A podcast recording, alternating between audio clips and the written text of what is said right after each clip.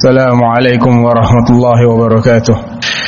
إن الحمد لله نحمده ونستعينه ونستغفره ونعوذ بالله من شرور أنفسنا وسيئات أعمالنا. من يهد الله فلا مضل له ومن يضلل فلا هادي له. أشهد أن لا إله إلا الله وحده لا شريك له وأشهد أن محمدا عبده ورسوله. لا نبي ولا رسول بعده. اللهم صل وسلم وبارك وأنعم على نبينا وحبيبنا وقدوتنا محمد وعلى آله ومن سار على نهجه إلى يوم الدين. وسلم تسليما كثيرا. أما بعد فاتقوا الله معاشر المسلمين حق التقوى. وتمسكوا بالعروة الوثقى تفلحون في الدنيا والأخرى. قال الله تعالى يا أيها الذين آمنوا اتقوا الله حق تقاته ولا تموتن إلا وأنتم مسلمون معاشر المسلمين jamaah Jumat yang dimuliakan oleh Allah Subhanahu wa taala. Dalam sahihnya Al-Imam Muslim rahimahullah meriwayatkan dari salah seorang tabi'in yang bernama Yazid ibni Syarik At-Taimi yang bertanya kepada salah seorang sahabat Nabi Hudzaifah bin Yaman radhiyallahu taala anhu. Faqal kunna 'inda Hudzaifah. Faqala rajulun suatu ketika kami bersama dengan Hudzaifah bin Yaman. Maka ada seseorang di antara yang hadir di situ mengatakan demikian lau adraktu Rasulullah sallallahu alaihi wasallam qataltu ma'ahu wa ablaitu. Andai aku diberi kesempatan oleh Allah Subhanahu wa taala untuk berjumpa dengan Rasulullah niscaya aku akan berjuang mati-matian dan mengorbankan segalanya untuk kemenangan dakwah beliau. Mendengar pernyataan tersebut yang diungkapkan oleh seorang tabi'i bukan seorang sahabat tapi dia seorang tabi'in yang tidak menyaksikan bagaimana beratnya perjuangan bersama Rasulullah tadi Hudzaifah radhiyallahu anhu mengatakan anta kunta taf'alu dzalik benar engkau akan melakukan itu? Laqad ra'aituna lailatal ahzab laqad ra'aituna ma'a rasulillah sallallahu alaihi wasallam. Lailatal ahzab wa akhadhatna rihun shadidatun wa qurrun. Aku masih ingat. Masih terekam baik dalam memoriku kata Hudzaifah. Saat kami bersama Rasulullah sallallahu alaihi wasallam di salah satu malam perang Ahzab. Dan ketika itu kami diterpa oleh angin kencang dan hawa dingin yang menusuk. Ma'asyal muslimin perang Ahzab adalah perang urat syaraf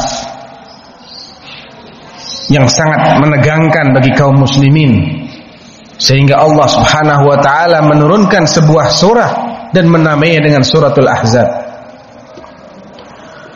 Tidak ada surat badar tidak ada surat uhud tapi ada surat al-ahzab yang merupakan ujian keimanan yang luar biasa bagi orang-orang beriman Allah mengatakan Ya ayyuhalladzina amanu dzkuru ni'matallahi 'alaikum. Wahai orang-orang beriman, ingatlah nikmat Allah yang Allah curahkan kepada kalian. Idz ja'atkum junudun fa arsalna 'alaihim rihan wa junudan lam tarawha. Wa kana Allahu bima ta'maluna basira. Yaitu ketika bala tentara datang menyerbu kalian. Ketika kami mengutus bala tentara yang tidak terlihat kami kirim angin dan bala tentara yang, yang tidak terlihat untuk menghadapi pasukan musuh itu dan adalah Allah Maha melihat apa yang kalian berbuat. Min fawqikum. Ingat bagaimana saat musuh mengepung dari atas dan dari bawah. Wa idzaghatil absar. Ingat pula ketika pandangan mata sudah tidak lagi bisa fokus ke satu titik saking banyaknya musuh yang harus diawasi. Wa balaghatil qulubul hanajir, jantung sudah mau lepas sampai ke tenggorokan, menggambarkan demikian mencekamnya kondisi saat itu. Wa tadhunnuna billahi dhununa sampai kalian mulai menduga yang tidak-tidak terhadap Allah, memiliki dugaan-dugaan buruk. Wa idh yaqulul munafiquna walladzina fi wal walladzina fi qulubihim maradun ma wa'adana Allah. Kemudian Allah mengatakan hunalika betuliyal mu'minuna wa zulzilu zilzalan syadida. Ketika itulah orang-orang beriman diuji keimanannya oleh Allah dan digoncang sedahsyat-dahsyatnya. Wa idh yaqulul munafiquna walladzina fi qulubihim marad Ingat ketika orang-orang munafik dan mereka yang berpenyakit hati mengatakan kepadamu, "Ma wa'adanallahu wa rasuluhu illa ghurura." Ternyata Allah dan Rasulnya hanya menjanjikan tipu daya untuk kita. Hanya mengelabui kita. Bagaimana mungkin kita dijanjikan akan melaklukkan ke, ke, kekuasaan Persia Romawi. Sedangkan kita tidak merasa aman untuk buang hajat. Wa idh yaqulu wa idh qalat ta'ifatun minhum ya ahla yathrib la muqama lakum farji'u. Allah melanjutkan ada juga di antara mereka sekelompok orang yang mengatakan wahai warga Yathrib melakukan penggembosan dari dalam warga wahai kalian yang bertempat tinggal di Yathrib di Madinah maksudnya. La muqama lakum farji'u. Kalian sudah tak bisa lagi tinggal di sini. Sudah tidak aman lagi di Madinah. Pulang saja kalian ke tempat masing-masing. Bayangkan, di luar musuh mengepung. Kaum muslimin yang di dalam digembosi semangatnya oleh orang-orang munafik agar pulang melarikan diri. Wa yasta'dinu fariqum minhum an-nabiyya yaquluna inna buyutana aurah. Ada pula di antara mereka yang pura-pura minta izin kepada Nabi. Tidak mau bertugas menjaga-jaga di garis merah. Mereka minta izin mau pulang. Kenapa? Yaquluna inna buyutana aurah. Mereka mengatakan rumah kami tidak ada yang menjaga. Kami khawatir. Wa ma hiya bi'aurah Padahal bukan karena rumah mereka tidak ada yang menjaga. Iyuriduna illa firara. Tidak lain tidak bukan mereka hanya ingin lari dari peperangan. Inilah gambaran singkat perang Ahzab yang Allah kisahkan dalam suratul Ahzab. Ketika itu di salah satu malam saat angin berhembus demikian kencang dan hawanya demikian dingin menusuk ke dalam tulang Nabi sallallahu alaihi wasallam mengatakan kepada para sahabatnya, faqala Rasulullah sallallahu alaihi wasallam, "Ala rajulun ya'tini bi khabaril qaum ja'alahu Allahu ma'i yaumal qiyamah." Adakah seseorang dari kalian wahai para sahabatku yang mau menyusup ke tengah-tengah barisan musuh untuk memata-matai dan menyampaikan kepadaku apa rencana mereka selanjutnya. Ja'alahu Allahu ma'i yaumal qiyamah. Allah nanti akan menjadikannya bersamaku pada hari kiamat. Luar biasa ma'asyal muslimin. Pahala yang dijanjikan oleh Rasulullah sallallahu alaihi wasallam saat itu. Andai kata kita diberi tawaran yang sama, kira-kira apa yang akan kita lakukan? Kira-kira bagaimana kita akan menyambut tawaran tersebut? Mungkin ada di antara kita yang tidak akan berpikir panjang dan akan menerima tawaran tersebut. Namun Hudzaifah melanjutkan Fasakatna falam yujib minna ahadun Kami pun terdiam Tidak ada seorang pun dari kami yang menjawab ajakan Rasulullah sallallahu alaihi wasallam. Mengapa ma'asyiral muslimin? Karena kondisinya demikian berat.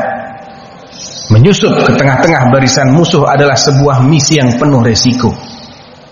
Bisa jadi dia pulang tinggal nama jika ketahuan.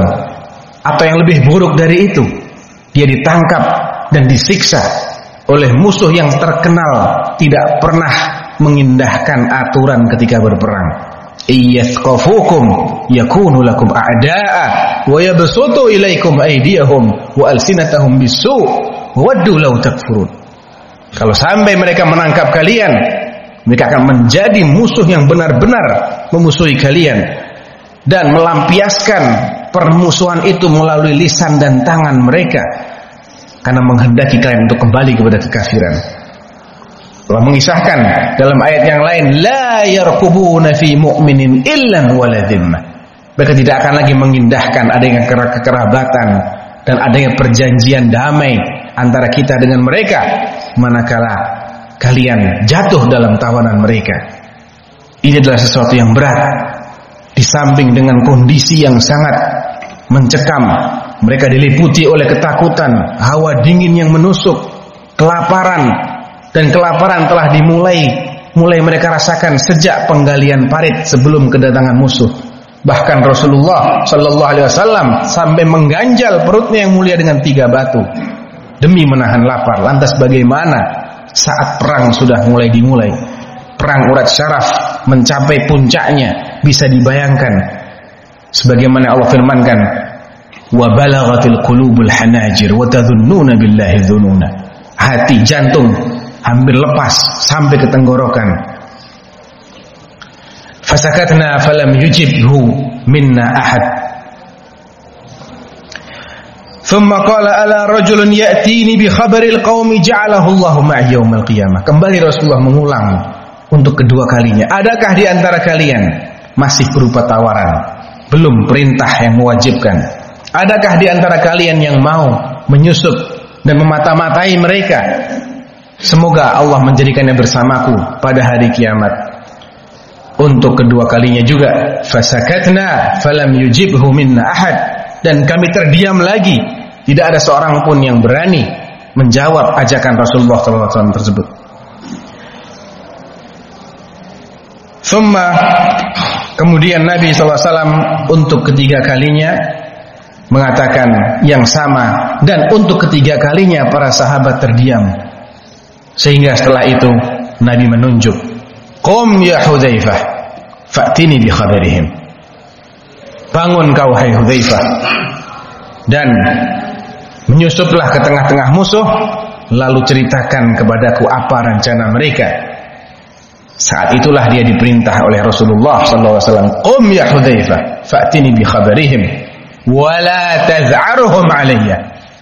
Ada perintah ada juga larangan dan jangan kau kagetkan mereka sehingga mereka mengetahui keberadaanmu. Jangan sampai engkau ketahuan oleh musuh bahwasanya ada penyusup di tengah-tengah mereka sehingga mereka justru terprovokasi untuk menyerang. Apa kata Hudzaifah? Falam ajid buddan idda'ani bismi. Berhubung Rasulullah SAW telah menyebut namaku, maka tidak ada pilihan lain. Aku harus taat. Hudzaifah bin Yaman radhiyallahu taala anhu wa an abi tahu persis konsekuensi dari sebuah syahadah.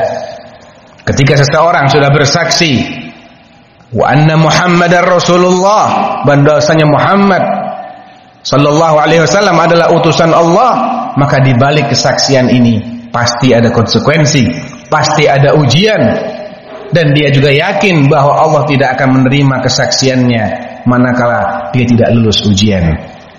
Ketika itulah Hudzaifah bangkit. Fa'tini bi khabaril qaum wa la tadh'arhum alayya. Falamma wallaitu min 'indihi ja'altu ka'annama amshi fi hammamin. Allahu akbar. Begitu Hudzaifah bangkit menyambut perintah Rasulullah sallallahu alaihi wasallam turunlah berkah. Berkah pertama yang dirasakan oleh Hudzaifah adalah rasa hangat. Faka'annama amshi fi hammam, seakan-akan aku sedang berjalan di tempat pemandian uap. Mandi uap yang demikian hangat padahal saat itu kondisinya adalah angin kencang dan dingin yang menusuk tulang.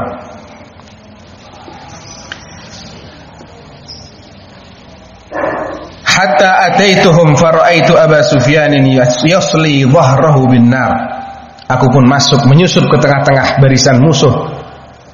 Dan kulihat ada sebuah kesempatan emas ketika itu. Dia melihat Abu Sufyan, komandan pasukan Ahzab yang ketika itu masih musyrik, sedang menghangatkan punggungnya di dekat api unggun. Sebuah posisi yang luar biasa untuk dibidik oleh Hudzaifah. Maka dia tidak menyia-nyiakan kesempatan ini. Fa akhadtu fa wada'tu sahman fi kabidil qaus. Fa aradtu an armiyahu fa dzakartu qawla Rasulillah sallallahu alaihi wasallam. La tad'arhum alayya. Begitu aku letakkan sebatang anak panah di atas busurku dan kubidik dia. Sesaat sebelum aku lepaskan anak panah tersebut aku teringat dengan perintah Rasulullah dengan sabda Rasulullah la tad'arhum alayya jangan kau provokasi mereka jangan kau kagetkan mereka sehingga mereka mengetahui keberadaanmu dan akhirnya justru melakukan serangan balik. Walau ramaituhu la asabtuh padahal andai aku lepas bidikan itu niscaya pasti aku akan membunuhnya. Dan yang akan dibunuh adalah komandan bukan pasukan biasa. Namun bagaimana Hudzaifah demikian memahami bahwa di balik perintah Rasulullah dan di balik larangan Rasulullah pasti terkandung hikmah yang luar biasa yang mungkin tidak diketahui oleh semua orang. Namun di balik itulah ada ujian bagi orang-orang yang beriman. Mana yang akan mereka dahulukan? Perhitungan akal mereka, hawa nafsu mereka, ataukah perintah Rasulullah dan larangan beliau sallallahu alaihi wasallam. Kalau bicara hawa nafsu, siapa yang ingin mempertaruhkan nyawanya di malam yang demikian dingin, angin yang bertiup demikian kencang, musuh terlalu banyak untuk dilawan, makanan tidak ada, persenjataan terbatas. Siapa yang mau mempertaruhkan nyawanya? Akal sehat tidak akan mengatakan pertaruhkan nyawamu namun lain dengan orang yang beriman. Sebagaimana indikator dan kriteria orang beriman telah dijelaskan dalam Al-Quran. Innama kana qawlal mu'minin idza du'u ila Allah wa rasulihi liyahkuma bainahum yaqulu sami'na wa ata'na. Tidak lain tidak bukan ucapan orang-orang beriman kalau diajak untuk kembali kepada Allah dan Rasulnya untuk diatur oleh Allah dan Rasulnya maka mereka hanya menjawab sami'na wa ata'na demikian pula dalam ayat yang lain wa ma kana mu'minin wala mu'minatin idza qada Allahu wa rasuluhu amran ay yakuna lahumul khiyaratu min amrihim tidak mungkin tidak diperbolehkan sama sekali seorang beriman laki-laki maupun perempuan bila mana Allah dan Rasulnya telah menetapkan suatu keputusan mereka memilih keputusan yang lain dan inilah yang benar-benar diamalkan oleh para sahabat Nabi radhiyallahu taala anhum. Dan Hudzaifah ingin memberi pelajaran kepada orang yang menganggap bahwa seakan-akan perjuangan para sahabat itu belum seberapa. Dan mereka merasa mampu untuk lebih berkorban dalam memperjuangkan agama ini daripada para sahabat. Walau ramaituhu la asabtuh andai aku lepaskan bidikanku niscaya akan mengenai dan menewaskan dia. Faraja'tu aku pun kembali setelah mengetahui rencana mereka sebagaimana dalam riwayat yang lain bahwasanya mereka merencanakan untuk pulang dan tidak melanjutkan pengepungan pengepungan maka Hudzaifah pun kembali. Faraja'tu. Wa ana amshi fi mithlil hammam. Dan aku kembali pulang berjalan dengan perasaan yang hangat seakan-akan sedang berjalan di tempat pemandian uap. Falamma ataituhu fa akhbartuhu bi khabaril qaum wa faraghtu qurirtu. Begitu aku menghadap Rasulullah sallallahu alaihi wasallam dan menceritakan apa rencana musuh. Selesai misinya aku kembali kedinginan kata Hudzaifah. Dan beliau pun tertidur hingga keesokan harinya. Ma'asyiral muslimin di antara pelajaran penting yang bisa kita ambil dari hadisnya Hudzaifah adalah bahwasanya keimanan kita pasti akan diuji oleh Allah Subhanahu wa taala. Dan ujian itu ada kalanya dengan ujian untuk meyakini sesuatu yang sulit diterima oleh akal kita. atau untuk melaksanakan perintah yang demikian berat atau untuk menghentikan rencana yang menurut kita demikian menguntungkan sebagaimana Hudzaifah tidak lagi berpikir itu adalah kesempatan emas ketika dia teringat dengan larangan Rasulullah sallallahu alaihi wasallam barakallahu li wa lakum fil qur'anil azim wa nafa'ani wa iyyakum bima fihi min al ayati wadh dhikril hakim أقول ما سمعتم وأستغفر الله لي ولكم فاستغفروه إنه هو الغفور الرحيم الحمد لله على إحسانه والشكر له على فضله وامتنانه أشهد أن لا إله إلا الله وحده لا شريك له تعظيما لشانه وأشهد أن محمدا عبده ورسوله الداعي إلى رضوانه صلى الله عليه وعلى آله وصحبه ومن سار على نهجه إلى يوم الدين Amma ba'd. Ma'asyiral muslimin. Di antara pelajaran lain yang bisa kita petik dari hadis yang agung ini adalah bahwasanya Allah Subhanahu wa taala menjanjikan kemenangan dan akhir kesudahan yang baik bagi siapa pun yang bertakwa kepadanya. Sebagaimana ada berkah yang demikian besar di balik ketaatan kita terhadap perintah Allah dan Rasulnya. Hudzaifah merasakan kehangatan di malam yang demikian dingin semata-mata karena mengikuti perintah Rasulullah sallallahu alaihi wasallam.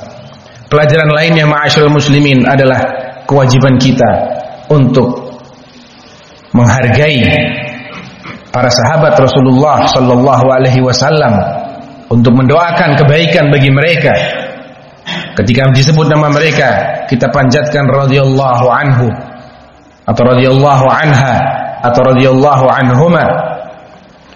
Dan betapa Allah Subhanahu wa taala tidak pernah merubah sunnahnya kepada siapa pun, yakni sunnatul ibtila. Kalau Allah Ta'ala Alif Lam Mim Hasiban nasu ayyutraku ayyakulu amanna Wahum la yuftanun. Walaqad fatanna alladhina min qablihim fala ya'lamanna Allahu alladhina sadaqu wa la ya'lamanna al-kadhibin. Di awal surat Al-Ankabut Allah mengatakan alif lam mim. Apakah orang-orang mengira mereka akan dibiarkan saja setelah mengatakan beriman tanpa diuji. Padahal orang-orang sebelum mereka senantiasa kami uji. Sehingga terbuktilah di mata kami siapa di antara mereka yang sungguh-sungguh beriman dan siapa yang bohong-bohongan. Dalam ayat yang lain, am hasibtum an tadkhulul jannah? Walamma ya'tikum mathalul ladzina khalu min qablikum? Masadhumul ba'sa'u wad-dharra'u wa zulzilu hatta yaqula ar-rasul wal ladzina amanu ma'ahu mata nasrullah ala inna nasrullahi qarib.